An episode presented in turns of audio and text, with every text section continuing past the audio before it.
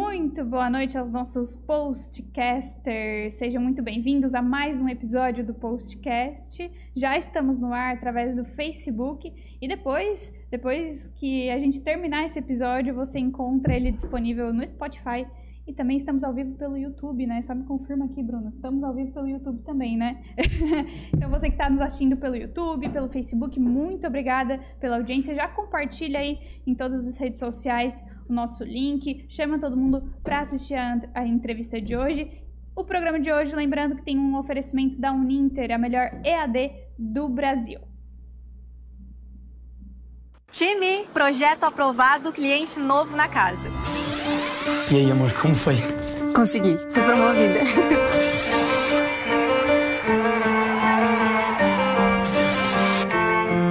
Professor, esse layout funciona? Vamos melhorar juntos.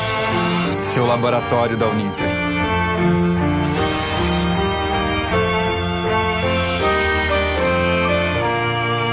Uninter, ao seu lado para transformar. Agora sim já apresentamos a nossa, a nossa Uninter, que é a, a nossa patrocinadora oficial do podcast de hoje. E agora sim, Victor Rocha, boa noite. Boa noite, boa noite a todos. Bem empolgado para falar hoje de um assunto que a gente gosta muito e ansioso. Dani, tá empolgada para falar de música hoje? Sim, música é sempre um tema muito bem-vindo no nosso meio. Boa noite a todos. Comentem e mandem as coisas que vocês querem falar, que a gente vai estar tá vendo tudo durante o programa, tá bom? Exatamente. Você que está nos acompanhando pelo Facebook, comenta aí, deixe seu comentário, faça sua pergunta. Faça sua pergunta, inclusive, para a nossa convidada, que eu já já vou apresentá-la aqui.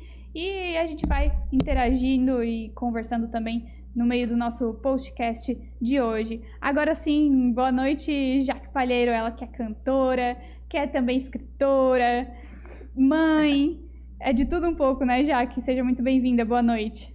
Boa noite, é um prazer estar aqui com vocês. Nossa, vocês passaram bastante coisa. eu sou bastante coisa mesmo, mas geralmente me chamam para uma coisa só. Agora eu não sei mais do que, que eu falo. Qual desses papéis que eu vou falar aqui para vocês hoje? Um pouco de todos. Vamos falar de, de tudo. Já começa falando para a gente como é que consegue conciliar tudo isso, né? Que é, é, é, escritora, é cantora, é mãe também, que demanda bastante tempo aí na maternidade. Como é que é tudo isso? É. Eu aprendi com o tempo que não dá pra gente fazer tudo. A gente vai acabar indo para uma coisa só. Mas os pratinhos vão girando. Eu tenho na minha cabeça muito visualizado assim, sabe aquele cara que rodava pratos na, no circo? Uhum. Então eu tenho alguns pratinhos que eu preciso às vezes lá eles ficam girando, mas preciso às vezes dar lá, dar lá uma voltinha neles. Então, eu tenho dois filhos, eu sou casada, eu tenho 35 anos, então essa é uma parte muito importante da minha vida. Minha família e meu esposo, que além de tudo é meu sócio. Nos negócios também. Então, é, é empreendedora tem, ainda. É, a gente tem a gravadora Ventania, que, que vem do Vocal Livre. Vocal Livre é o ministério que a gente canta, então, além disso, nós somos cantores também. Então, é, eu sou empreendedora, sou cantora. Eu escrevi um livro baseado no, na música Eles Se Amam, que foi uma música que estourou bastante, assim, a música do nosso casamento. Mas foi o, o começo do Vocal Livre, o nosso grupo. Foi essa música Eles Se Amam, e aí as pessoas perguntavam a história, eu fui lá e, e escrevi o livro. E tem um outro livro que eu estou escrevendo, mas esse é o meu hobby escrever livros. Não tenho aquele, aquele, aquele compromisso. E é isso. Assim, acho que no, no todo, eu deixei já muita coisa para trás, porque eu queria fazer tudo. Mas é muito, então, é, é muito isso, bom a gente ver que a gente coisa. tem limites. E limite vem com a maturidade. Eu fico feliz. E já que tu foi uma das fundadoras aí do Vocal Livre, né? Como tu falaste, é um grupo que é conhecido hoje no Brasil. Como é que foi tudo isso? Conta um pouquinho da história do grupo pra gente. Como foi que surgiu essa ideia? Porque tu fizeste parte lá desde o iníciozinho, né, de tudo. É, a gente era bem novinha, tinha acabado de chegar na, pra, na faculdade, que a gente estudava, eu e o Pedro. Pedro Valença, que é o diretor do grupo, né? Uhum. A gente já cantava em outro grupo em São Paulo. E aí a gente mudou para a faculdade é, que é Engenheiro Coelho. E essa faculdade ele é um, é um, é um grande celeiro musical, né? E a gente já cantava junto, a gente falou, ah, vamos fazer um grupo para a gente cantar junto mais um pouco também. E aí a gente começou o grupo é, bem despretensiosamente, bem para a gente poder cantar mesmo. E aí começou o vocal livre com quatro pessoas, depois foi juntando mais gente, foi juntando mais gente. Aí começamos a cantar ali no arredor mesmo, nas cidades próximas, em algum lugar que algum amigo nosso convidava, uhum. na igreja das nossas famílias, e foi tudo começando meio por aí do Vocal. Aí depois de um tempo a gente gravou nosso primeiro trabalho, aí através de doações de, de, irmãos que acreditaram no nosso ministério, às vezes acreditaram mais do que nós mesmos uhum. e acreditaram que a gente poderia seguir com isso. E aí a gente começou, gravou na época que tinha CD, aí vendemos as primeiras 3 mil cópias, a gente falou, oh, tá ficando sério isso? E vamos seguindo com o Ministério do Vocal. Hoje o Vocal Livre ele é bem representativo, a gente consegue ver que as músicas lançam uma música, chega. Hoje mesmo lançou uma música e a gente já tem um monte de gente que já ouviu e a gente é bem feliz com esse ministério. Então, o Vocal Livre vem antes do, da minha maternidade, vem antes uhum. do meu casamento, inclusive casei com alguém que era do grupo, né? Uhum. O, o Matias é meu esposo e cantava comigo. Uhum. E é isso, esse é o, essa é a história do Vocal Livre. Essa parte, acho que é a parte mais viva e que tem mais tempo em mim, porque eu mudei de profissão depois que eu tive filhos. O Ventania, que é, que é a gravadora, veio depois disso. Uhum. É, então, muita coisa foi mudando com o tempo. Uhum. Já quando foi que vocês perceberam assim, a influência que vocês tinham enquanto grupo? Menina, não foi que a Rafa Kalimann fez uma tatuagem da letra da música? a gente não acreditou. a gente não acreditou, porque antes dela ser a Rafa Kalimann do Big Brother, né? Ela era uma, influ uma influencer de um milhão de seguidores, isso já era muito extraordinário pra gente. Como que uma pessoa que tem um milhão, hoje ela tem mais de 20 milhões, eu Sim. acho. Mas né, na época, ah, como alguém que tem um milhão de seguidores ouve nossa música. Pra gente foi assim, a gente falou, nossa, tá indo muito longe essa música. Tá indo muito longe a nossa música, porque a gente, da nossa denominação, tem muitos, muitos cantores, muitos artistas. Então, você pensar que sair da sua denominação e ir para o gospel já é muita coisa. Uhum. Agora, você ir para alguém que não, não é do mundo gospel, não é do mundo da música gospel, foi muito legal. A gente viu a tatuagem dela. Depois um monte de gente começou a fazer as tatuagens com ela. Depois Ai, ela foi pro Big Brother e cantou nossa música lá. Daí a gente nunca tinha visto o Big Brother, só, só viu, via todo. Assistiu o pay-per-view só pra ficar vendo se a Rafa Kalimann ia falar da música. E toda vez que ela cantava a música, que, que ela mencionava, alguém marcava a gente. Alguém legal. filmava o pay-per-view, ou então alguém pegava de algum lugar e mandava pra gente. Isso foi muito legal, foi muito bom. Qual foi a reação de vocês a primeira vez que vocês viram, assim, a Rafa falando na TV e cantando a música de vocês também? Como é que vocês reagiram? Fome! Peraí que o filho chegou aqui. Oi! Oh, estamos ao vivo aqui, diretamente da Post TV, no nosso postcast. Hoje a gente recebe já. É a vida real, tá, gente? É vida, é vida real, é maternidade, é o que a gente estava falando aqui.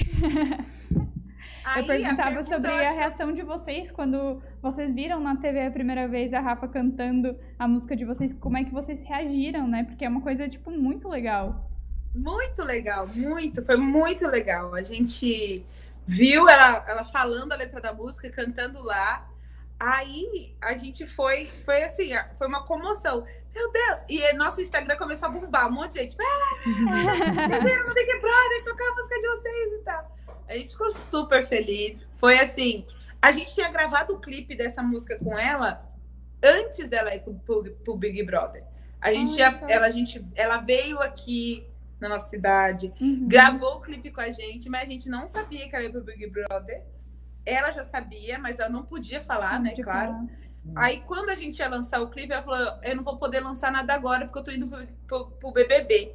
A gente, eita, e se ela for cancelada lá no BBB, já era, nosso investimento no clipe.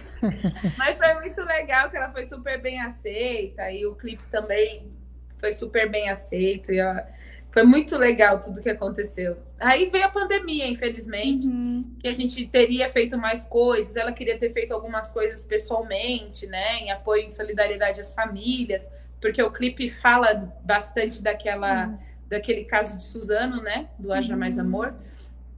E aí ela acabou que não rolou tudo que a gente gostaria, mas mesmo assim a gente manda todas as músicas para Rafa, ela fala com o Pedro toda vez, ai Pedro, ele estava, ele foi para os Estados Unidos, falou, ah, eu tô aqui, ela, eu também tô aqui. então assim, a gente fica super feliz de, de saber que de alguma forma é, hum. nossa música chegou, nossa mensagem chegou, para alguém que não é do nosso círculo. Então é muito legal estourar bolha, saber que outra pessoa está ouvindo, a gente uhum. fica muito feliz.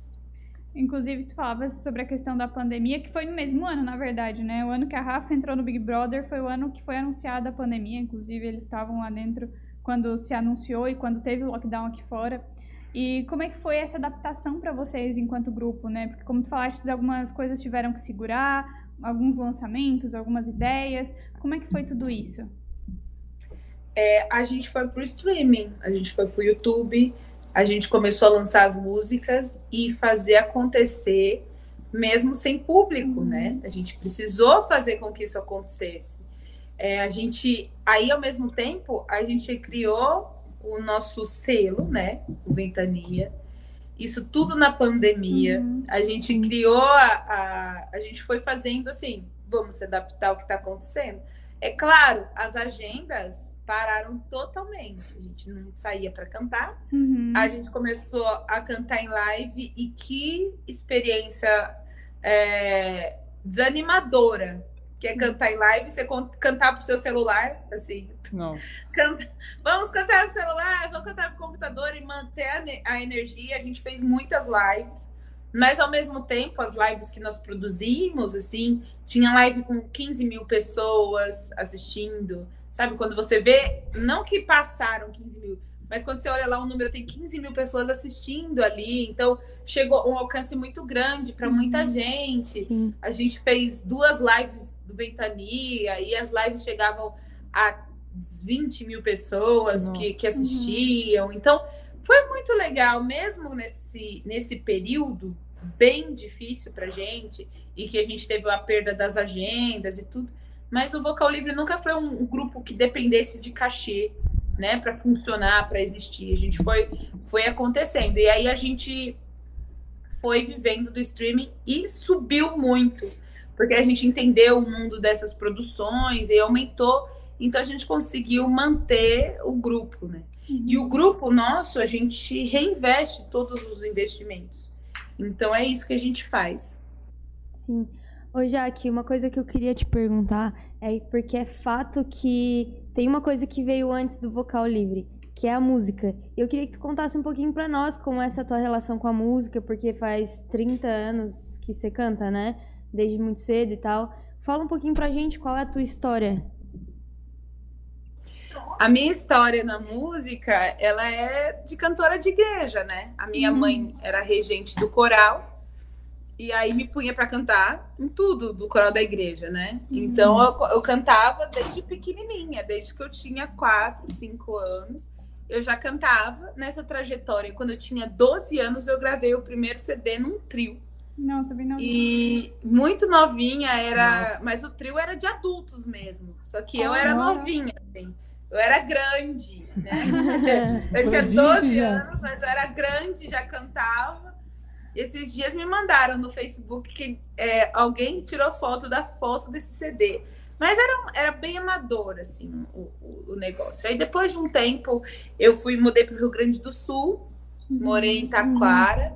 E Taquara tem um colégio, que é um colégio interno da Igreja Adventista. Uhum. É um colégio misto, é muito legal. A produção musical desse colégio interno é muito boa. Aí nessa produção musical toda foi que eu comecei a cantar cantar para fazer jingle de rádio, em estúdios mais profissionais. Uhum. Então, eu sempre cantei, assim, por muito tempo. Foi inclusive aí que tu gravou com o Leonardo Gonçalves, né? Ah, tem, um, tem um, um, A gente cantou junto e gravou, gravou uma música comemorativa, cantei com o Leonardo e tal. Hum. Mas, mas faz tanto tempo. Eu, eu tinha. Faz mais de 20 anos. Acho que o Leonardo nem era esse fenômeno todo aí, que ele é hoje, né? Daí a gente cantou juntos lá. E inclusive eu sou muito amiga do irmão dele e tal. Uhum. E aí, porque ele era professor lá, foi quando a gente cantou e fez todo, todo esse movimento lá, mas eu era bem adolescente. Então hoje eu, eu, vejo os artistas novinhos assim, eu falo, nossa, se eu tivesse essa mesma idade, eu teria aproveitado tanto mais. Mas eu sou grata a Deus pela minha trajetória, porque depois disso eu voltei para casa, eu terminei ensino médio, fui fazer faculdade e acabei chegando até o vocal livre, né? Uhum. E o vocal livre foi assim bem transformador para nossa vida, para minha vida, onde eu conheci meu esposo, né? Meus filhos acompanham a, nas viagens, todas as viagens. Era era turnê Nordeste, meu filho de meses estava na turnê. Ai, então assim, é uma coisa que a gente ama muito. Meu filho tinha três meses, o Liam. Um de dois anos outro de três meses. E meu esposo junto, sabe? A gente carrega os filhos para todo lado. Então é, é, muito, muito gostoso esse ministério. Então, minha trajetória musical, eu tive banda. Em São Paulo eu tinha uma banda, eu era vocalista, uhum. cantava na banda. Então, sempre cantei. Eu acho que a música sempre esteve uhum. presente. Eu, só, eu não tive nunca nada meu solo. Esse é o plano que eu não sei se eu. Eu, eu tô pensando ainda, sabe? Se eu vou, se eu vou seguir. Mas eu tenho, tenho sonho, já pedi pro Marcos Almeida uma música dele para gravar, ele autorizou. Uhum. Então tô assim, tô, tô, estudando ainda se eu, se eu faço, se eu realizo isso. Mas é uma, é uma, uma característica que eu não, não, não uhum. gostaria de abandonar. Inclusive, foi uma salvação por muito tempo na minha vida a música. Eu tive depressão pós-parto. Então, eu nunca deixei de cantar. Eu uhum. acho que isso foi é, uhum. salvador para mim. Salvou a minha vida, porque eu, os compromissos marcados eu ia, os compromissos de cantar eu ia todos. Então, me fazia sair de casa, me fazia uhum. levantar, me fazia ter amor à vida e tudo. Então, foi muito uhum. bom eu não ter parado. É o que a gente sempre fala aqui no, no podcast, a música ela salva, né? Ela salva, ela cura. E foi, foi esse o caso também, né? Sim. Trouxe casamento para ela, Trouxe né? Casamento. Trouxe uma família. muitas coisas. E já que sobre, sobre o grupo em si, vocês se conheceram na faculdade, como tu falaste, mas era cada um de um curso? Como é que foi, como é que foi isso assim? Ou vocês todos faziam o mesmo curso? Explica um pouquinho dessa história pra gente, como que foi é, esse contato, o primeiro contato de vocês também na faculdade? A faculdade que eu estudava era o NASP, é o, é o Centro Universitário Adventista. E existe um funcionamento de terem os residenciais lá. Uhum. Então você mora onde você estuda. Né? Eles têm um, um regime de residenciais, aí tinha um residencial feminino, masculino.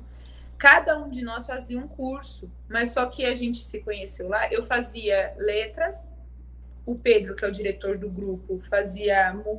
Na época ele fazia teologia. Uhum. Depois mudou para música. O Matias, que é o meu esposo, ele fazia publicidade. Então, cada um em um curso diferente. E a gente se conheceu, foi se encontrando. E, e aí almoçava junto, jantava junto. Uhum. E aí a gente se encontrava. Então, era muito, muito fácil de resolver as coisas do grupo. Então, a gente, a gente se tornou um grupo de amigos que também cantava, sabe? que legal. Isso era muito legal é, a gente se, se resolvia por ali mesmo, pelo grupo mesmo. Quando uhum. saía, saía em grupo e era o grupo que cantava. Era o mesmo grupo que sentava na mesa, a gente tinha nossa mesa lá no, no, no refeitório, Nossa, sabe? Legal. Era, era uma é a vida raiz, dos filmes do high school era nossa Batia na mesa e já saiu uma música. O sonho adolescente. É, e era muito, era muito assim, porque o pessoal não parava de cantar. Então a gente estava na mesa e começava a cantar lá no Ai, meio do refeitório, sabe? Mas só que como a gente não era os mais populares, a gente era o Glee, a gente falava que a gente era o Glee. Aí a gente nunca era não eram os mais populares, cantavam melhor, então a gente cantava e as pessoas. Aquela coisa de adolescente mesmo. Sim. Aí a gente, a gente passava por essas coisas, mas foi muito, muito bom. uma fase muito boa que consolidou o grupo em ser como é hoje. Já que vocês. Oh, perdão. Pode falar. Pode falar. Eu ia falar, perguntar, porque vocês não se consideram um grupo gospel, né? Vocês se consideram a parte desse mercado. E eu queria saber se esse sempre foi o sonho, sabe? Você, você cantar adoração e você cantar sobre Deus. Sempre foi essa vontade ou você já teve vontade de cantar músicas como a gente conhece seculares? Como que é isso para você? Para mim, eu não vejo como uma grande divisão essa, essas questões da música. É, a gente gosta de cantar sobre o amor. O amor de Deus é o amor que mais nos move. Mas a gente fez uma música de família, de casamento, que foi a que mais estourou Sim. a nossa música, que foi de uhum. amor romântico mesmo, né? Nossa. Então a gente quer cantar sobre amor. Esses dias mesmo a gente gravou um samba, que foi o Clariô. E aí a gente saiu e, e, e cantou, e, e a uhum. música, por um acaso, falava sobre Deus, que é como a gente entende que é a maior manifestação artística que existe. Então eu não vejo, é, eu não consigo dividir assim, uhum. ah, essa música é secular, essa música não. É música, as músicas acontecem e elas são direcionadas uhum. e as no, aqui nós fazemos é direcionado para falar sobre o amor de Deus. Nem sempre é uma música de louvor, porque a música de louvor é aquela que eu estou exaltando o Senhor, uhum. eu estou elevando a minha voz ao Senhor, mas às vezes a gente canta, haja mais amor a começar em mim que não tem uma menção direta a Deus.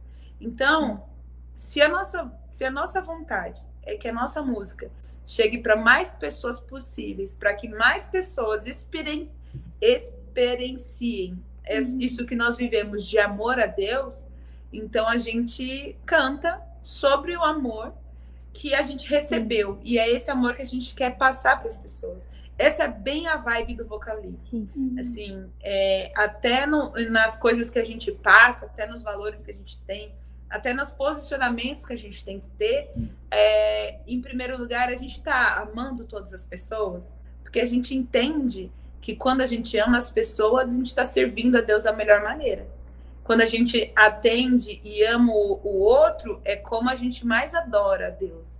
Então, a, a, atende as criaturas, atende as pessoas. Então, não tem o que, como a gente fazer diferente, sabe? Então, a gente, a gente fala que separa, mas é porque a gente quer, não quer deixar a, esse amor que a gente recebe diretamente de Deus só pra gente. A gente quer que todas as pessoas é, experimentem isso. E a gente sabe que experimenta quando eu pratico atos de amor pelas, pelas pessoas.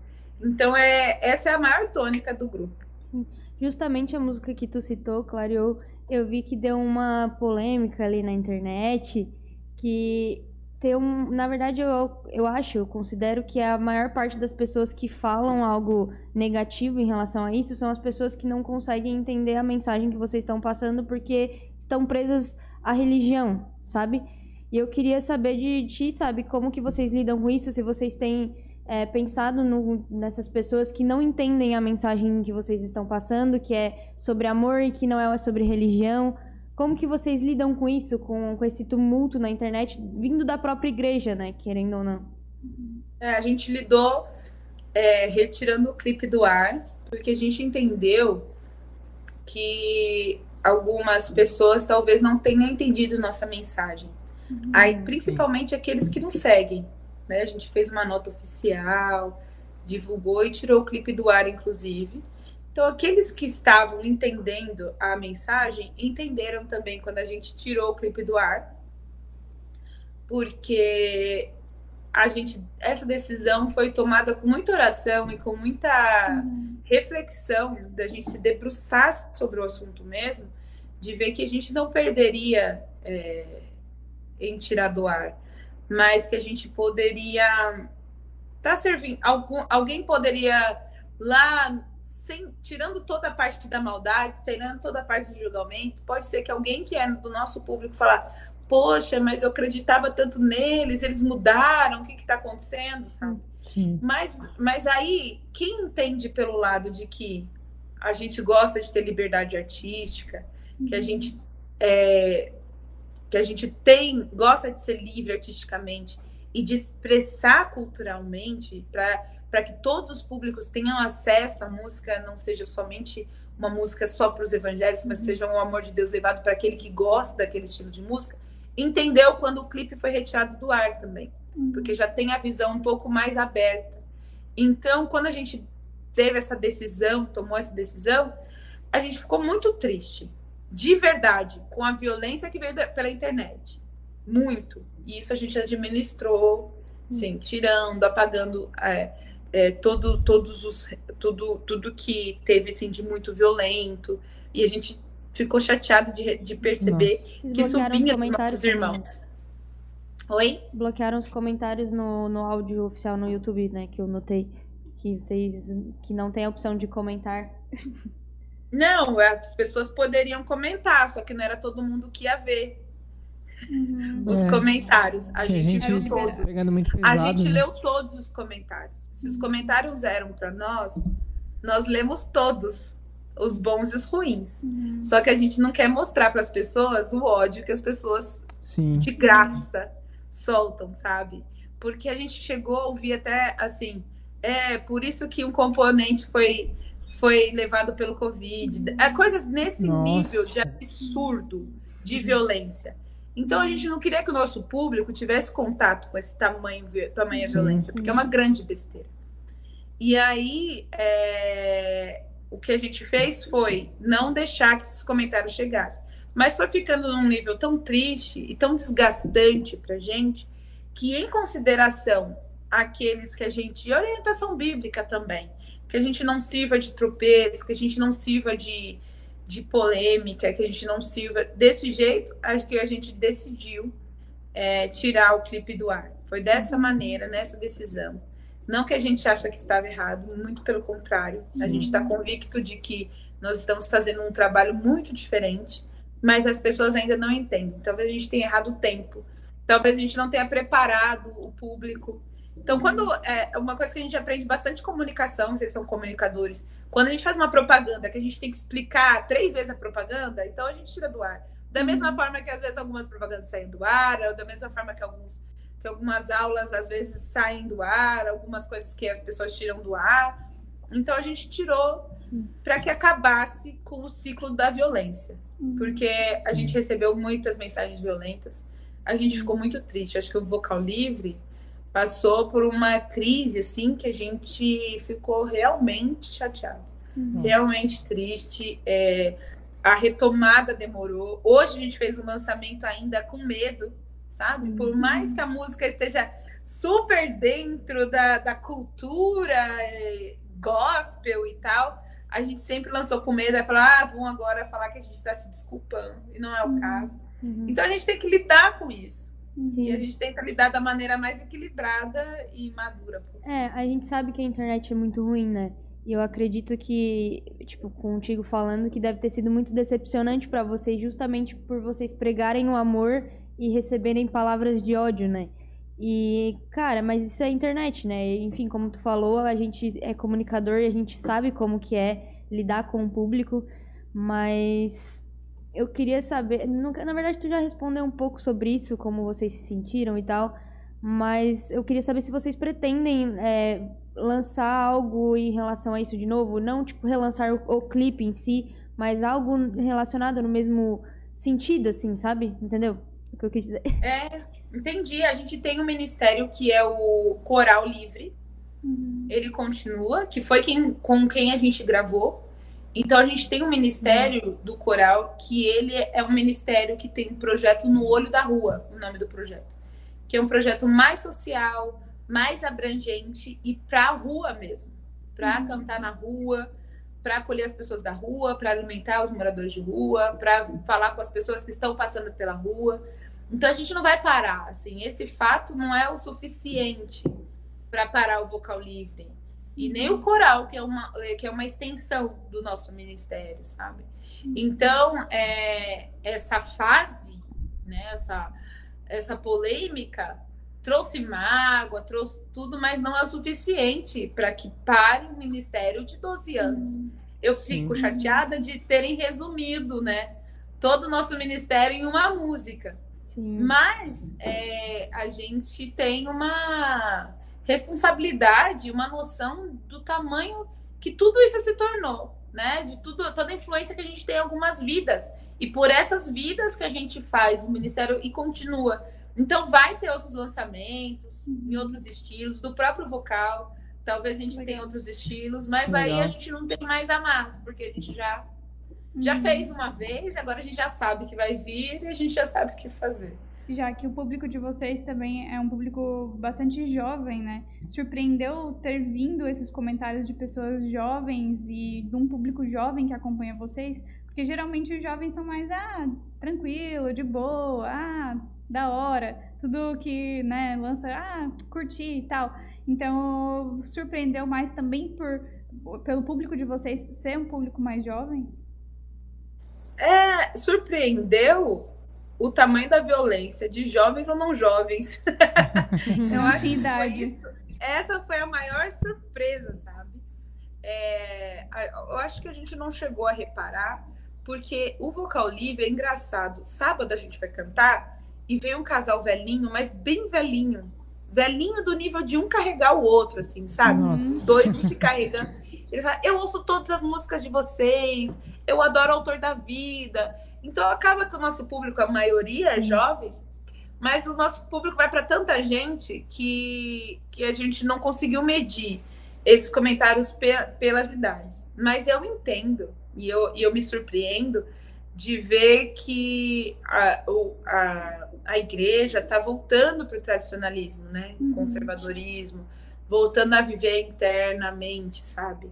Aquela, aquela geração mais missional é, ela tá bem, bem diminuída. Então, fazer as coisas para dentro, para manter como é, manter a tradição, tá cada vez mais forte. E eu vejo isso em outros âmbitos também, né? Em âmbitos sociais, âmb- âmbitos políticos, e a igreja está totalmente envolvida nisso hoje, que é uma tristeza. E, e aí a gente passou por isso entendendo essa polarização e a necessidade que as pessoas têm de falar, vocês precisam se posicionar. E a gente fala, como assim a gente precisa se posicionar?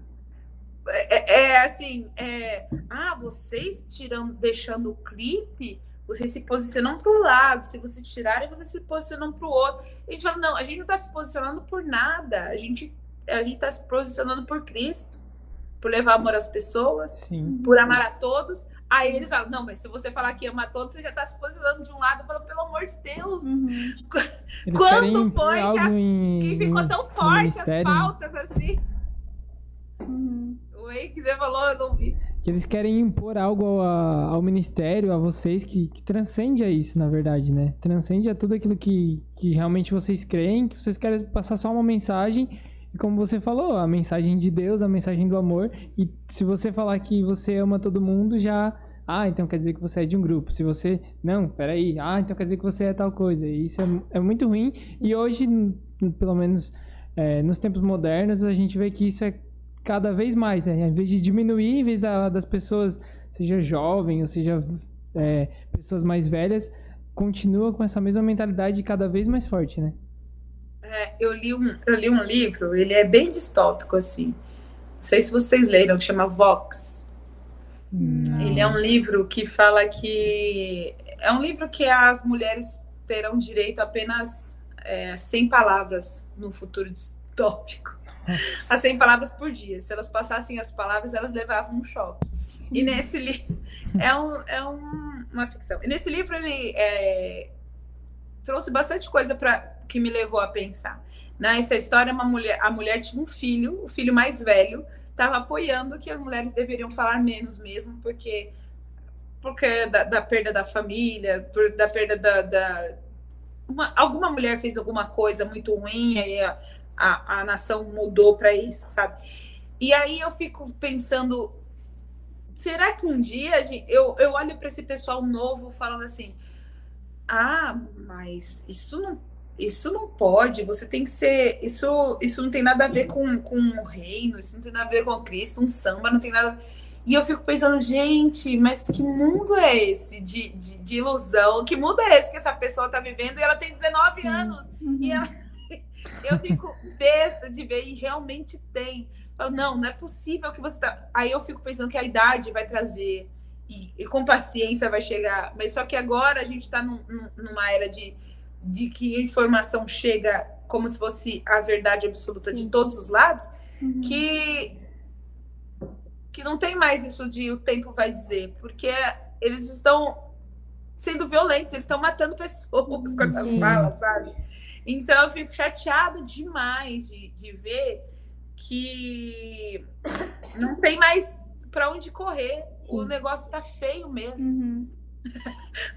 é, é, é difícil da gente entender que o amor virou uma bandeira de um lado só uhum. e não deveria ser. Ó, eu posso dizer por experiência própria que não é a idade, porque eu tenho 20 anos. É. e eu não é, vou, vou defender a minha classe de jovens. Não, brincadeira. Mas eu... eu tô me sentindo uma, uma brin... Mas eu posso dizer que não são todos. Tem algumas decisões, tipo eu, que entendo. Não, Mas eu, eu, eu vejo que é eu vejo que é muita necessidade de, de, tipo assim, dessa geração que busca das pessoas se posicionarem e terem um lado para uhum. tudo. Tipo assim, ó, eu não aceito ser. É, eu ter um contato contigo se você não se posicionar sobre isso. Se você ficar em cima do muro, você não tem opinião própria e você não é influente. Eu uhum. acho que é, eu vejo isso, sabe? Que a nossa geração, ela vê muito isso, ela vê muito. Ela busca por pessoas influentes. E aí, quando tem uma pessoa que não se posiciona, que fica em cima do muro, é taxada como. Não, essa pessoa não merece ser ouvida porque ela não se posiciona, sabe? E eu acho que é isso. Eu acho que a internet possibilita muito ódio. Entendeu? Que é aquela parada que sempre, todo mundo sempre fala. Tipo, Sim. as é pessoas nunca falariam o que falam na, na sua cara, sabe? Aqui, sentado onde eu tô, nunca falariam o que falam na internet, entendeu? Atrás de um computador. Então, eu, eu vejo muito isso, sabe? a geração da lacração, né? De ah, se eu não sou um grande lacrador, eu não sirvo para ser nada. Exato. E aí eu penso nos que estão, talvez, no outro lado, que não querem lacrar, só querem viver suas vidas tranquilamente, né? Uhum. Então, como que. Como é que vive esses outros, que é a maioria, entende? Uhum. É, tem, aqui, tem tantos outros que só querem ajudar, só querem viver, só querem fazer suas coisas, querem Sim. servir na igreja, ou querem servir a sociedade, ou só querem fazer um podcast para levar mais informação, não lacração.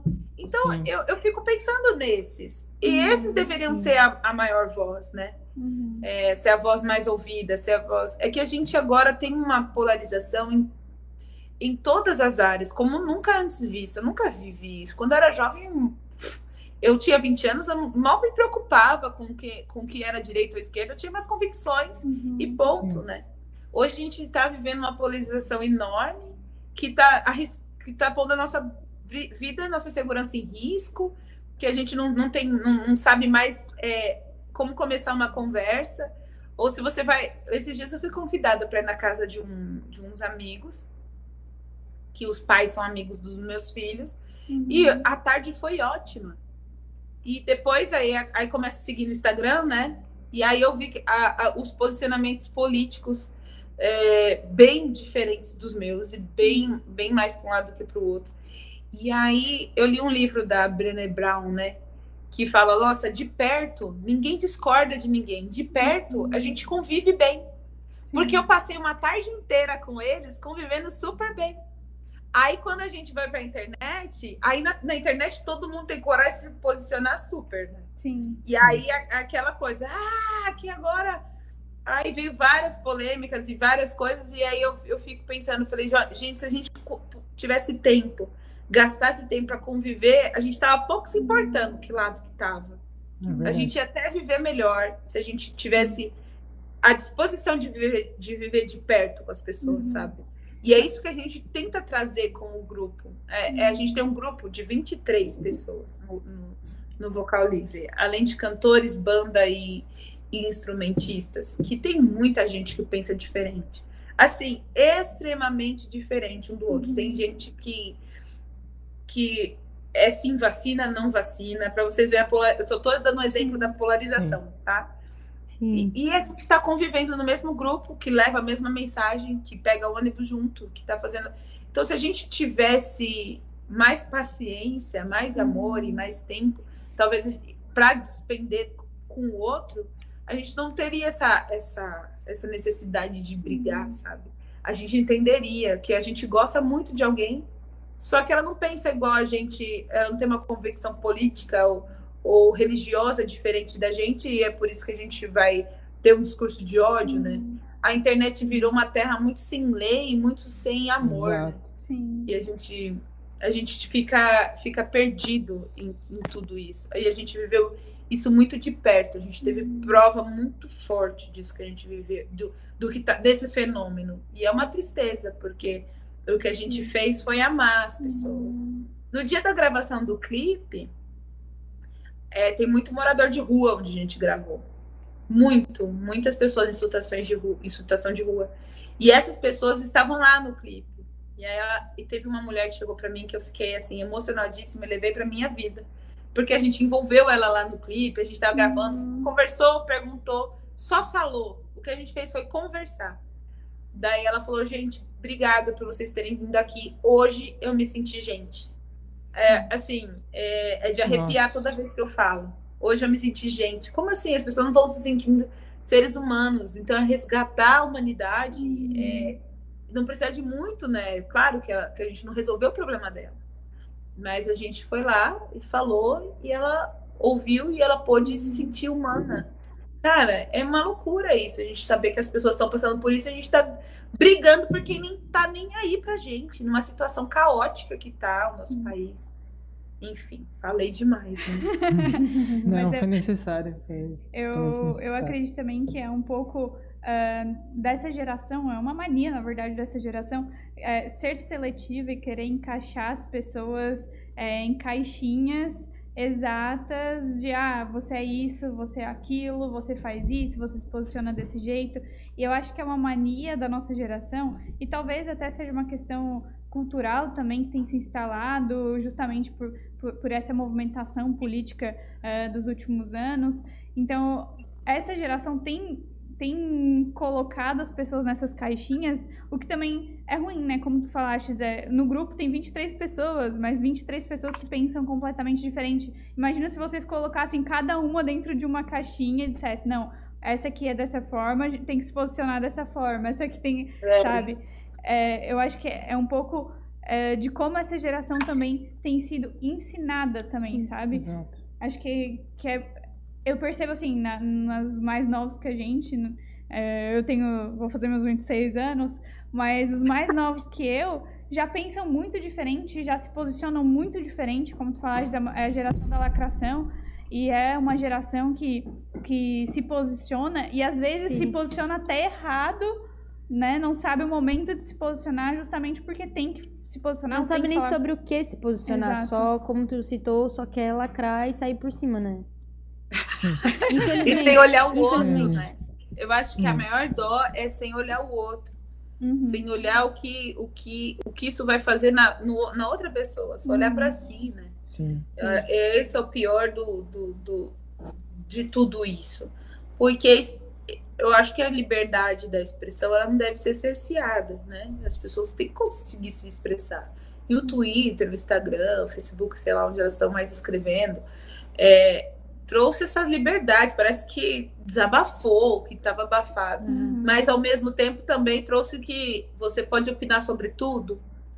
Você, às vezes nem é especi... o que a gente teve muito, né? Nem era especialista em música e estava opinando sobre o ritmo, o compasso da música, que tal, que faz um efeito no cérebro. Desde quando você é o doutor nisso para uhum. falar sobre, Sim. sabe? Então Sim. a gente não precisa ter uma opinião sobretudo, uma opinião formada para tudo, todas as coisas da vida. A gente.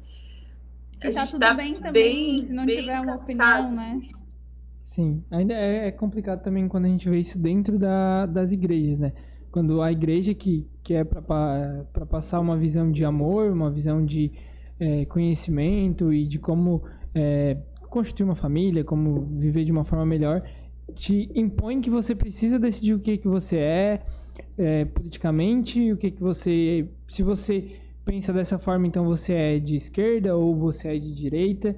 E isso dentro de um lugar onde você só quer ouvir a palavra, quer aprender é, muitas vezes é, sobre o amor. Tem pessoas que só chegam na igreja e querem saber amor porque não tiveram o amor da sua família, não tiveram o amor do seu pai.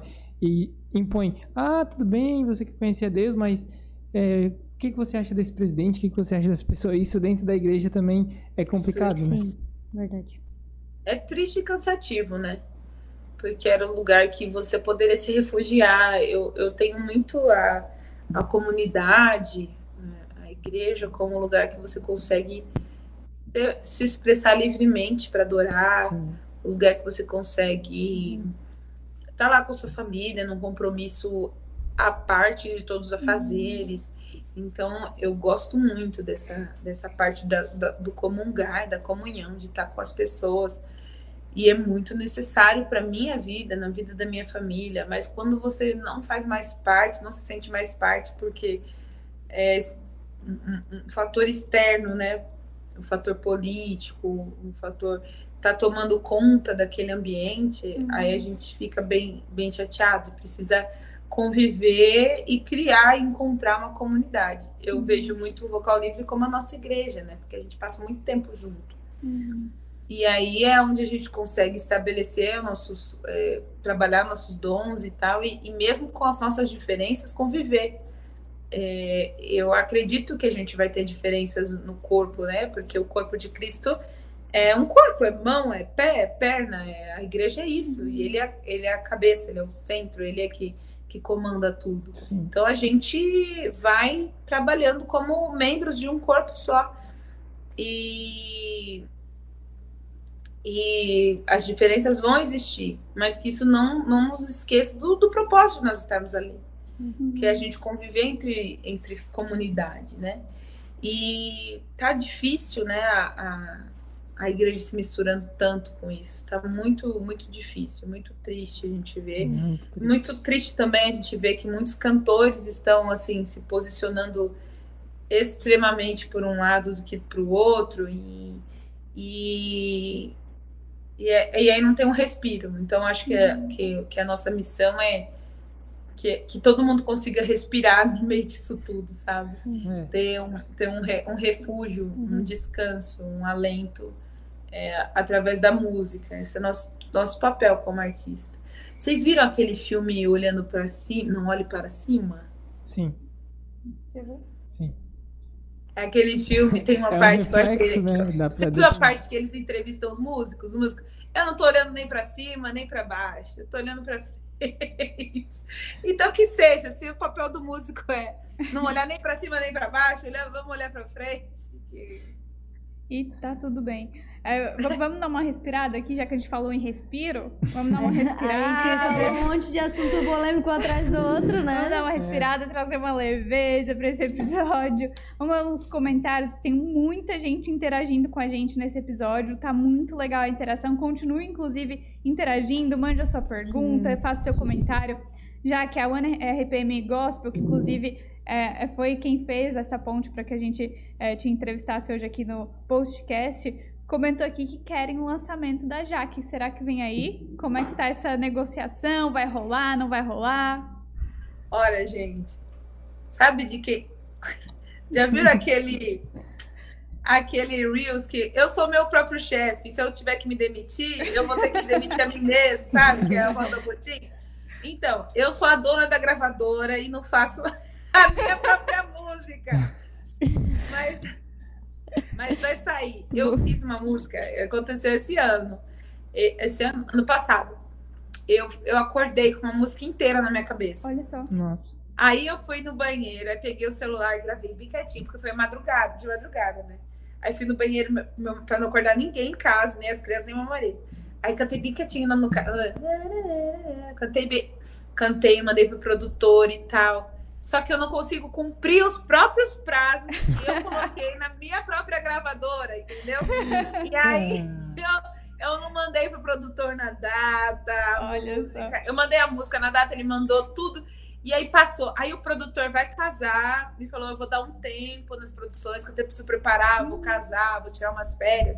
Aí eu falei, agora que. Mas eu vou lançar, gente. Eu vou, vou. Prometo que vai acontecer. Aí vem algum cantor pela tua gravadora ver se os prazos estão ali certinhos. Não. Então, eles, e eu, e eu cobro, né? Eu tenho as meninas da equipe de lançamento que cobram. Tal dia tem que entregar e tal. Eu, eu nem combinei nada com elas para elas não ficarem me cobrando. Nem marquei data, pra isso não, mas, eu, mas eu tenho que fazer isso. Mas vem aí esse ano, esse ano vem aí esse lançamento. Acredito que sim. Pelo, pelo andar das coisas, como estão ultimamente, eu acredito que vai sair. Então vamos continuar lendo aqui os comentários. Ó, a Anitta Dias participa com a gente, o Vitor Santos, a Vanessa Salles, é todo o pessoal do selo, né? Vanessa? Vanessa, Vitor Santos, Anitta Dias. Vitor, sim, Anitta também. Marcelo Trindade também participa aqui, fala Jaque, minha querida. Marcelo. O, o Vitor Santos fala Ventaniers na área. Ventaniers na área. Isso aí, é. Ventaniers. Ventaniers. O Renan, o Renan, que participa aqui com a gente, também fala: olha a galera toda do selo aí. Todo mundo participando legal, com a gente. gente. Obrigado pela presença. O Frank Morgan falou bem, Jaque.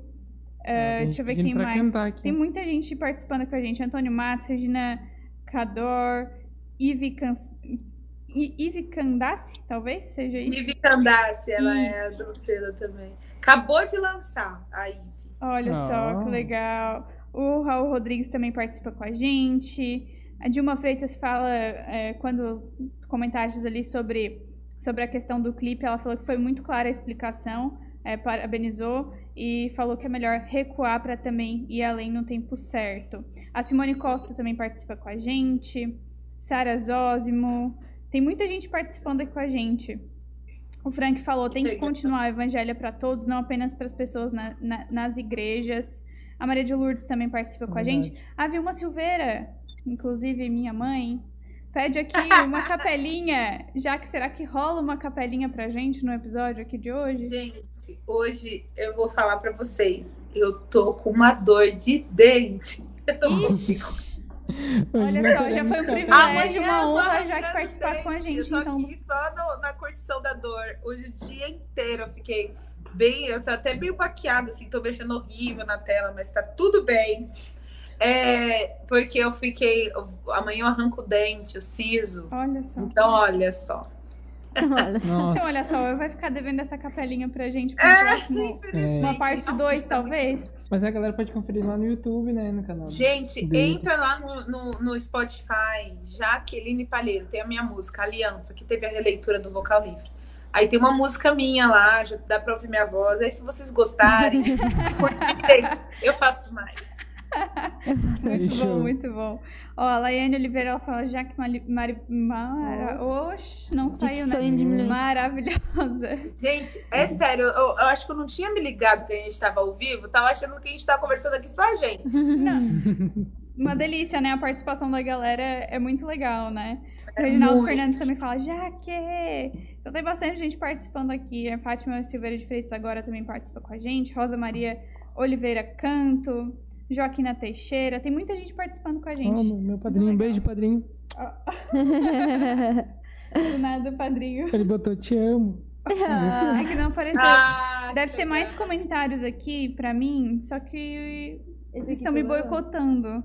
Já assim, esse já. É porque é conforme a. Conforme uhum. o tempo do vídeo. Sim, sim, sim. Esse foi. É, pra mim estão boicotando. Cara, tem muitos corações, tipo, muitos. Eles estão te vendo muitos amores. Muitos amores. Ah, obrigada. Ó, oh, já que acho que o é. pessoal tá gostando do nosso, do nosso episódio de Não, hoje. Eu, eu tava, achando que eu tava falando só com vocês, que vocês iam editar tudo. E eu ia falar, não, imagina, isso aqui. É como que é aquela dark face? Não, colocaram no rosto. eu não falei nada disso. nada disso. nada disso ao vivo, sem cortes. Não, foi, não, eu falei não. Não. Ao vivaço, sem cortes. Aí depois vai ouvir, meu Deus, eu falei tal coisa. É, a gente só vê depois que falou, que eu, quando vai ouvir o podcast, né? Gente vai, falando, vai falando. Por enquanto tá tudo certo, são só corações são aqui só pra coração, ti. É. é. Foi necessário, foi necessário. Ô, Jaque, Manda suas, Manda suas perguntas aí pro pessoal. Isso, gente, mandem perguntas aqui que a, que a Jaque vai responder com a gente. Olha só, eu queria saber sobre, sobre o teu livro, né? Tu tens um livro, tens pretensão de lançar outro? Já tem alguma Tem coisa escrita? São dois? Já tem, já tem pretensão também de lançar mais alguma coisa? Já tem é, alguma coisa já escrita, assim, pré-pronta para lançamento? Como é que tá isso? Tem. Eu lancei o Eles Se Amam. Eu falei bem pouquinho no começo, bem rapidinho, né? O Eles Se Amam foi uma música que o Pedro Valença fez pro meu casamento, com o Matias. E a música foi tocando em todos os casamentos. E aí eu, eu pensei, ah, eu vou escrever a história, porque cada frase do Eles Se Amam, da música, Uhum. é uma frase que tem a ver com a nossa história. O Pedro conheceu de perto, viu todo, toda a trajetória. Por exemplo, tem uma frase assim: tragam flores, não, tragam cores para enfeitar, só palavras não poderão contar. E aí, essa parte eu acho que é a mais assim, que o pessoal acha que é ah, enfeite de casamento. E não é, é cores, é porque o Matias é designer, ele trabalha com as Ah. cores. Ai, que legal. É o negócio dele. E só palavras não poderão contar, porque eu me formei em letras. Eu sempre fui de escrever. Então ele junta, ele faz essa, essa conversa. Então eu, eu fiz questão assim de escrever o- todos os capítulos do livro. São capítulo a capítulo, trechos da música. E aí cada trecho conta, conta da minha história amorosa. Que foi bem triste no começo, até os 20, até os Sério? 28 anos. Ah, foi feio. Como assim? Ah, agora Até- explica pra Agora- nós. Agora É, agora explica, fiquei curioso, Fiquei né? curiosa também? Não, não foi feio. É a história normal de todo mundo. Que, ai, sofre muito por amor. Eu sempre sofri muito. Eu sempre fui muito romântica. Então, achava que ah, aquele que eu tava namorando, eu já punha o sobrenome na primeira semana junto com o meu. Aquele nível de amor exagerado. E a minha geração- Tatua já é o símbolo do infinito. É, ih, a minha geração era diferente da de vocês. A minha geração, eu casei com 27. Pra minha geração, eu casei super tarde. Porque era um erro. Hoje eu olho pra trás e falo, nossa, eu devia ter casado com 32 por aí. Mas eu gostei de, de ter casado aos 27. Eu, eu tinha vivido bastante coisa. Mas eu tive, eu tive assim, um, um amor muito grande por um ex-namorado. Hoje ele tem a vida dele, ele é casado, super feliz. Eu também tenho a minha, super feliz, super, super bem casado, tudo resolvido. Mas assim, eu conto um pouco de como que foi essa, essa vida, né? Quando você é super apaixonado, você acha que só tem isso, que nunca mais vai encontrar ninguém na vida e tal. Então é um pouco de esperança no livro dessa parte do- amorosa e eu coloquei bem por causa da música do nosso casamento.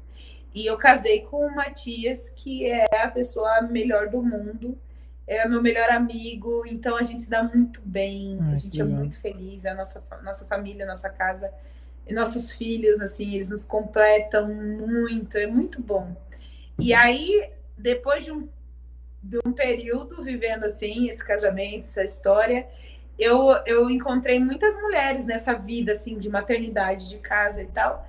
E fiz muita terapia, e aí eu decidi escrever o Ela Se Ama. Eu escrevi o Ele Se Ama, escrevi o Ela Se Ama, que é, Nossa. já tá assim, lá pelo meio do livro. Que aí é, é todo, todo o meu investimento terapêutico para eu encontrar o amor próprio e fazer com que a autoestima voltasse e, e a identidade voltasse também, né? Porque Uhum. as mulheres acabam entrando muito nessa pira de. Na nossa sociedade brasileira, né? Mais ainda. Entra nessa pira de, ah, eu tenho que o dona de casa, cuidar de uma família, tenho que ter não sei o quê, e ainda tem que ser uma excelente profissional e, e além de tudo isso, né? Não dá para ser uma coisa só, eu tenho que ser muito boa profissional, o tempo todo a gente tem que se provar o nosso valor e tudo. E aí eu, eu decidi escrever sobre, daí devo lançar esse ano. Tá no meu quadro dos sonhos, do lançamento do Ela Se Ama para esse ano. Ai. Vamos ver! Tomara que dê certo. E é é uma cobrança, né, que existe sobre, sobre a gente, assim, de ser melhor em tudo, né? Então, é, trazer esse gancho aí talvez seja bem. Tô curiosa já pra ler. É, a gente aqui no Ventania, Eu falo aqui no Ventania porque a empresa funciona online, né? Eu faço questão de contratar só mulheres, mas por convicção, e eu sei a dificuldade das mulheres de serem uhum. contratadas também, né? E aí, eu, e o Matias, esse dia, esse dia estava falando, cara, como é bom trabalhar com mulher, porque ele trabalha, ele tem um trabalho dele e ele é sócio, no, meu sócio no Ventania, mas ele, ele tem um, um trabalho principal. E aí ele fala, nossa, como é bom trabalhar com mulher, né? Vocês vão lá e fazem e tal, e acontece, e não falta, põe na mão das mulheres. Eu adoro trabalhar com mulher, eu falo.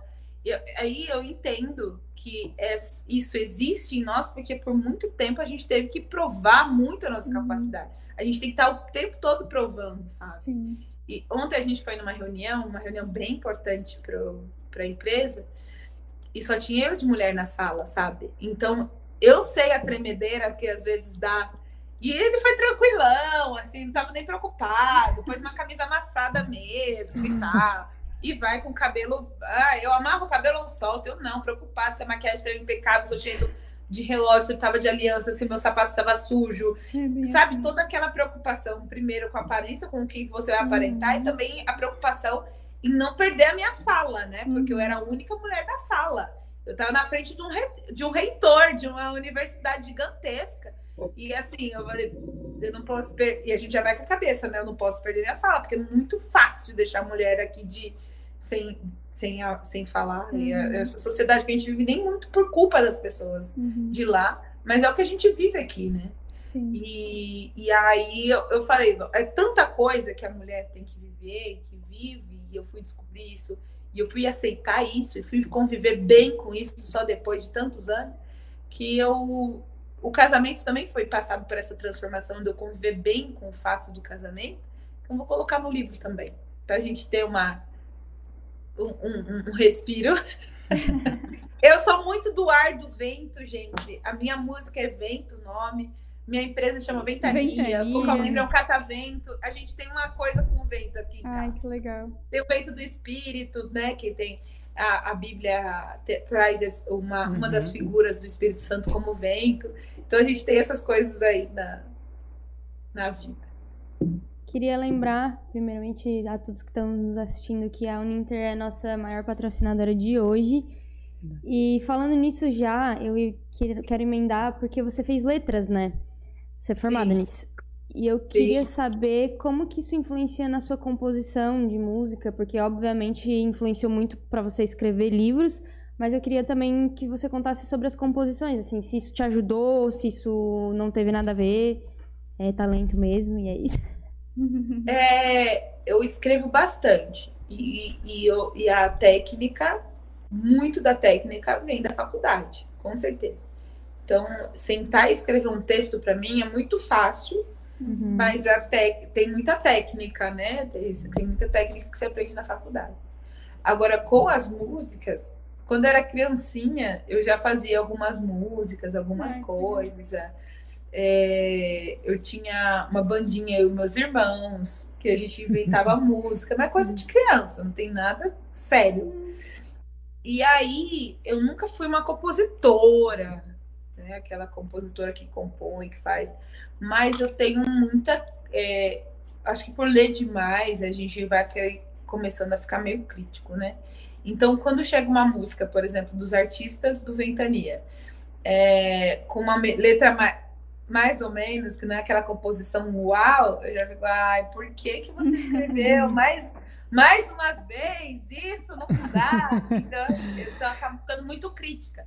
E essa crítica influencia muito na minha coragem para escrever. Uhum. É, então eu escrevo, aí eu reescrevo. Eu tenho algumas músicas no caminho, né? E aí eu escrevo, aí eu reescrevo, eu vou escrevendo, aí eu vou pensando. Uhum. Alguns eu mando a melodia para umas pessoas fazerem. Eu escrevi umas. Eu, ti, eu morava com uma pessoa que ela. Eu escrevia as letras, ela compunha a música. Então é, a gente fazia isso. Então, mas eu sempre fui muito crítica com as músicas por causa da técnica, por causa da uhum. métrica, por causa da prosódia, por causa de tudo. Então eu uhum. fico sempre muito presa. É, quando o talento é nato, eu acho que é mais solto, é mais livre. Agora, quando é aprendido, né? Porque eu aprendi na faculdade, então vai, vou, vou mais presa. Então, eu já vou pensando, né? O que que, o que que eu vou colocar aqui, que fique um pouco mais assim, um pouco mais de outro jeito. É mais difícil, eu acho. Esse assunto é um assunto que eu gosto bastante porque eu sou altamente inserida no mundo da música. Eu toco alguns instrumentos e eu também componho algumas canções. E a pessoa que me ajuda a compor é esse moço que tá aqui do lado. Em qual lado? Aqui, ó. O É, Victor. ele tá aí. A Tá aqui em gente- algum lado.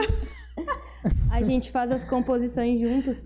E aí, quando você tava falando, eu tava é, pensando sobre isso, porque sempre que a gente compõe, eu sou uma pessoa que me cobro muito, sabe? Sobre tudo, na verdade. Tudo que eu faço, eu quero fazer com a maior excelência possível, enfim, sempre busco melhorar.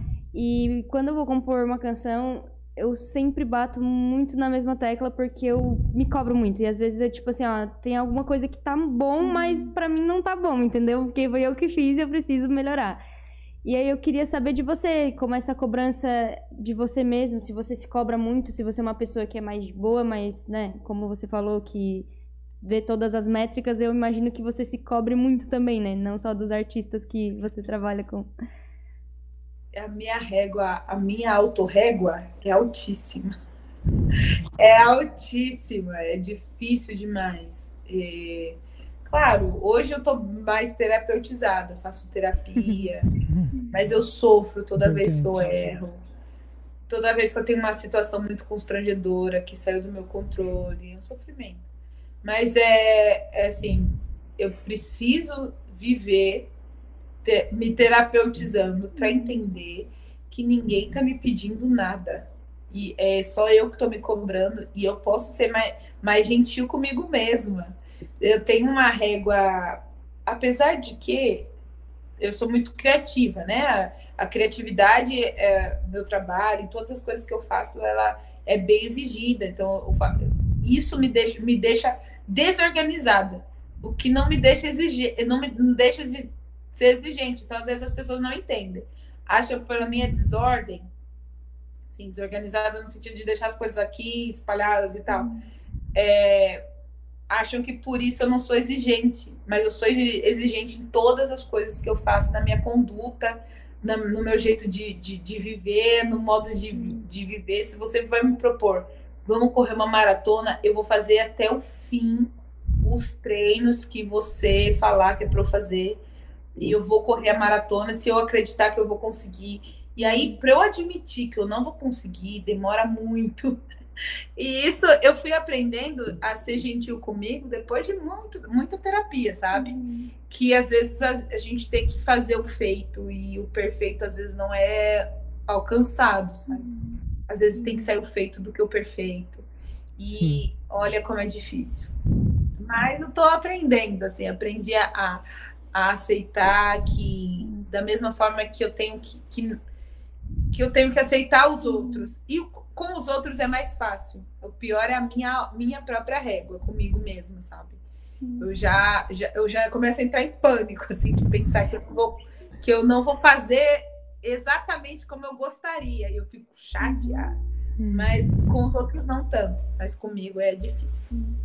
Já que, já que a Dani puxou aqui pro, pra sardinha dela, que é a música, eu vou puxar pra mim que é a parte da escrita. Essa mesma exigência que tu tens é, na hora de compor também é uma exigência que se estende aí pra hora que tu tá escrevendo os teus livros, porque é, é mais trabalhoso. E também, assim, claro, consegue ter mais tempo ali pra. Embora ela né, tenha falado que é o hobby dela, né? Mas É, como ela é a muito nossa exigente. composição, tu viu? Que escrever livro é mais trabalhoso. Beijinhos. Oh. Como É um- escrever música é difícil, porque você tem, assim, três períodos pra falar tudo. Sim. É, eu acho que Não, mas gente eu escreve, entendo, tipo, escreve um texto em, sei lá, cinco minutos, acaba sendo mais difícil realmente a composição. A Natália sabe como Não, que é. mas eu acho que, que depende também. Porque a, a, a moça que leu meu livro falou: você escolheu cada uma das palavras para colocar nesse livro, né? Eu falei: é. Eu fui escrevendo e escolhendo cada uma, e revisando, e, E isso é, isso é difícil, porque você se, se pega.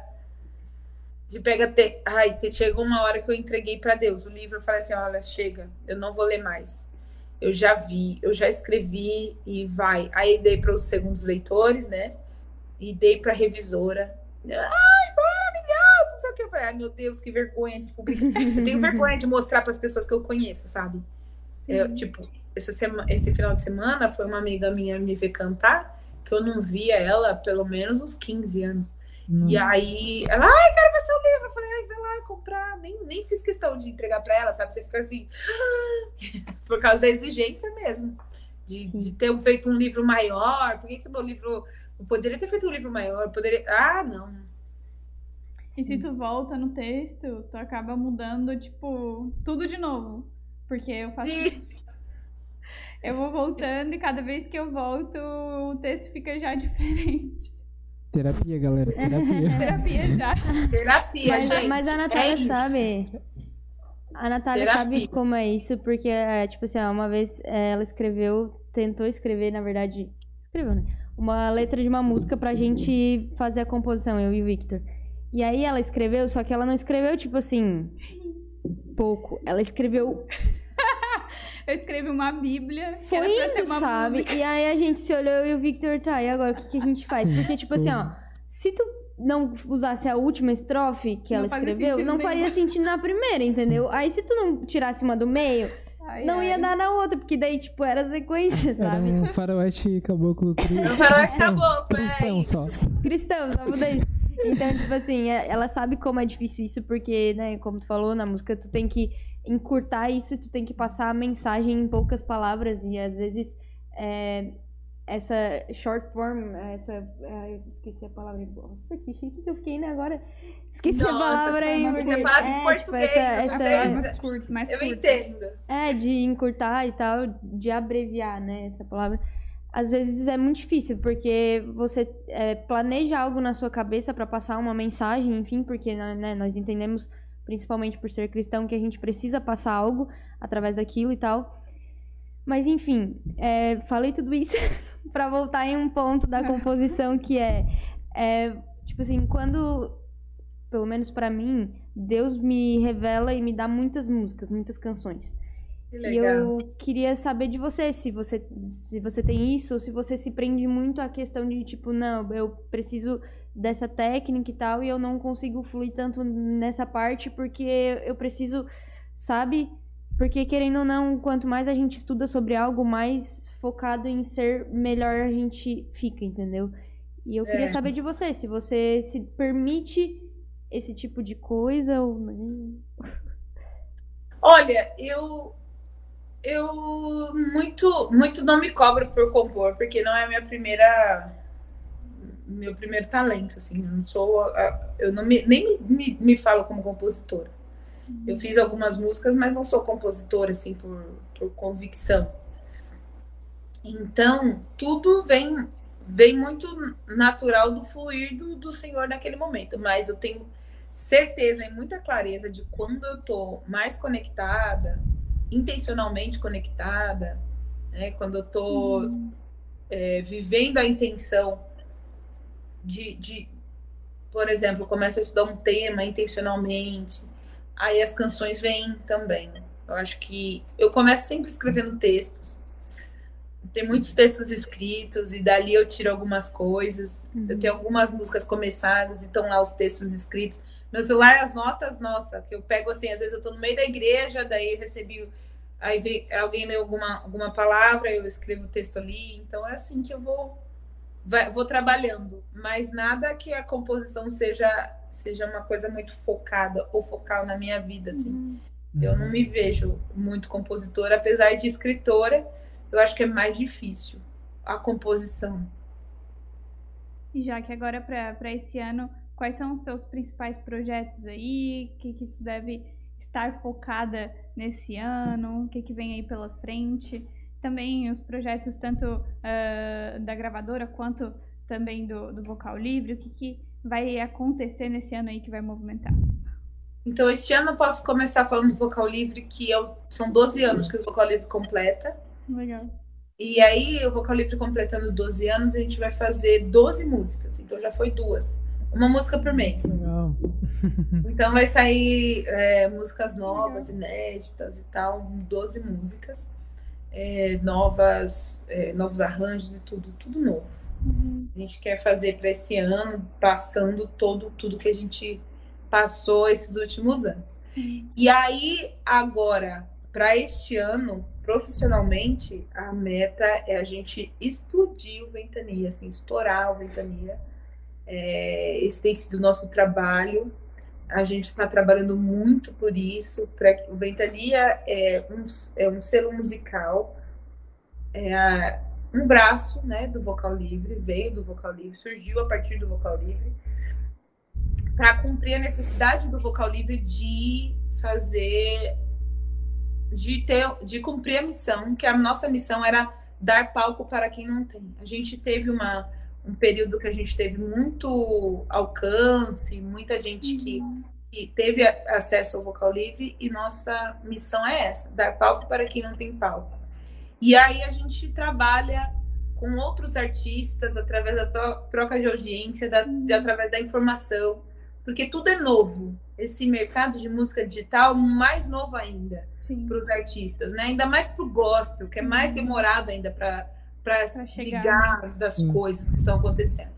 Então, este ano é um ano grande para o Ventania. A gente vai fazer dois anos de empresa. Todo mundo que é empresário, que é empreendedor, sabe que depois de dois anos o negócio ou, ou explode ou implode e a gente vai fazer explodir. Essa é a meta para esse ano. Então, vem grandes, grandes artistas aí que estão com a gente. O Vocal Livre é um, a gente tem outros talentosíssimos que também vão fazer lançamentos, que a gente vai fazer investimentos, que a gente vai trabalhar. Então, esses são os planos. Esse ano também. é, E aí, os planos secundários, né, que eu vou fazendo no decorrer do tempo, é eu poder lançar pelo menos três músicas é, esse ano, que é Vento, é, Esperar a Caminhar, que já está autorizado pelo Marcos Almeida, está super legal. E vem também a música. é, como que é? Uma música que eu ganhei de uma amiga minha lá da. Lá da ela, eu- ela me viu cantando em Londres e aí depois mandou a música para mim. A gente virou amiga né, pela internet. E aí, uma música super legal. A gente é amiga só de internet. E é super amigas. É muito legal essa relação. E aí, ela fez uma música e falou: Ah, eu queria essa música na sua voz. Aí eu falei: Ah, que legal, então manda. Aí eu falei: Beleza. E aí, ela me mandou uma música linda, que eu devo lançar também, quero lançar esse ano. E o livro, se eu terminar de escrever. E aí é isso. Eu acho que já tá bastante coisa. Muita, Muita coisa. coisa. Sem contar dois filhos. E ser Verdade. mãe, ser esposa, tudo junto. ser esposa e, e conseguir viver a, a vida e a boa nova. Então é bastante coisa mesmo. Uma coisa que eu não perguntei que surgiu agora, é, do nada. Mas a gente não perguntou sobre isso. Eu queria saber se você canta, tipo, na, em alguma igreja, se você é de, de, tipo, você é de alguma congregação e você canta na sua igreja ou você não prefere não se envolver com o ministério de louvor, enfim, né? Então, a gente não tem muito, muita frequência né, com o vocal livre, a gente só a gente sai dois finais de semana. Então eu tenho outros dois para a igreja, né? Então, com isso a gente não tem muita participação. Agora, eu e meu esposo mudamos de cidade e aí a gente está numa igreja menor do que a igreja, que a igreja que a gente ia tinha mais de 3 mil membros. Uhum. Então, essa, essa comunidade já tinha bem as pessoas definidas. Agora a gente foi, foi para uma comunidade menor, que ela tem mais ou menos uns 500, umas 500 pessoas. E aí a gente já está se envolvendo mais, o que é muito legal. E Legal. também pelas crianças, né? Eu fui criada na, na igreja, na religião e tudo. Eu entendo que muitas coisas de valores eu aprendi ali. Muitos valores. O valor do amor ao próximo, o valor da honestidade, o valor de, eh, da simplicidade, o valor de- da aceitação de todas as pessoas. Eu aprendi ali. Então vejo que tem muito valor em você viver numa comunidade, numa igreja. E isso eu tenho que fazer pelos meus filhos também. Porque se for só a escola, a vida e a vida que a gente tem, eles convivem muito com a, com a gente no palco, né? a gente como cantor, ver as pessoas querendo tirar foto com a gente, ver, ver esse lado da vida. E a vida não é isso. Então eu preciso mesmo de uma comunidade para ensinar a eles é, que a gente também serve, que a gente também, né? Por mais que a gente vá cantar ali e tá servindo, porque a gente tem esse serviço na cabeça, né? Sim. Mas eles veem muito como as pessoas nos veem, né? Olha, minha mãe é artista e tal. E eu acho que eles têm que aprender também que existe uma comunidade para servir, uma, bastante Legal. gente para servir. E acho bem legal. Legal. Jaque, muito, muito, muito obrigada pela tua participação aqui. É, foi muito especial te receber, uma honra, um prazer. Volte sempre que quiser, estaremos sempre disponíveis aqui para a gente bater um papo. Foi um bate-papo muito gostoso. Muito obrigada, viu, pela participação, pela disponibilidade. Obrigada a vocês, gente. Hoje eu, realmente estou bem groga, debilitada aqui, mas eu estou bem feliz de ter participado com vocês disso e que Deus dê muito sucesso, muita bênção para vocês, que seja transformador o que Amém. vocês fazem, tanto para vocês quanto para as pessoas que entrarem em contato com vocês. Perfeito. Muito, muito, muito obrigada. Dani Silveira. Teve uma pessoa aqui que comentou assim, ó, ficou devendo a palhinha. E eu faço as palavras dela a minha, que eu acho que ficou devendo mesmo. E Vai vai, ter que que voltar. voltar pra cantar.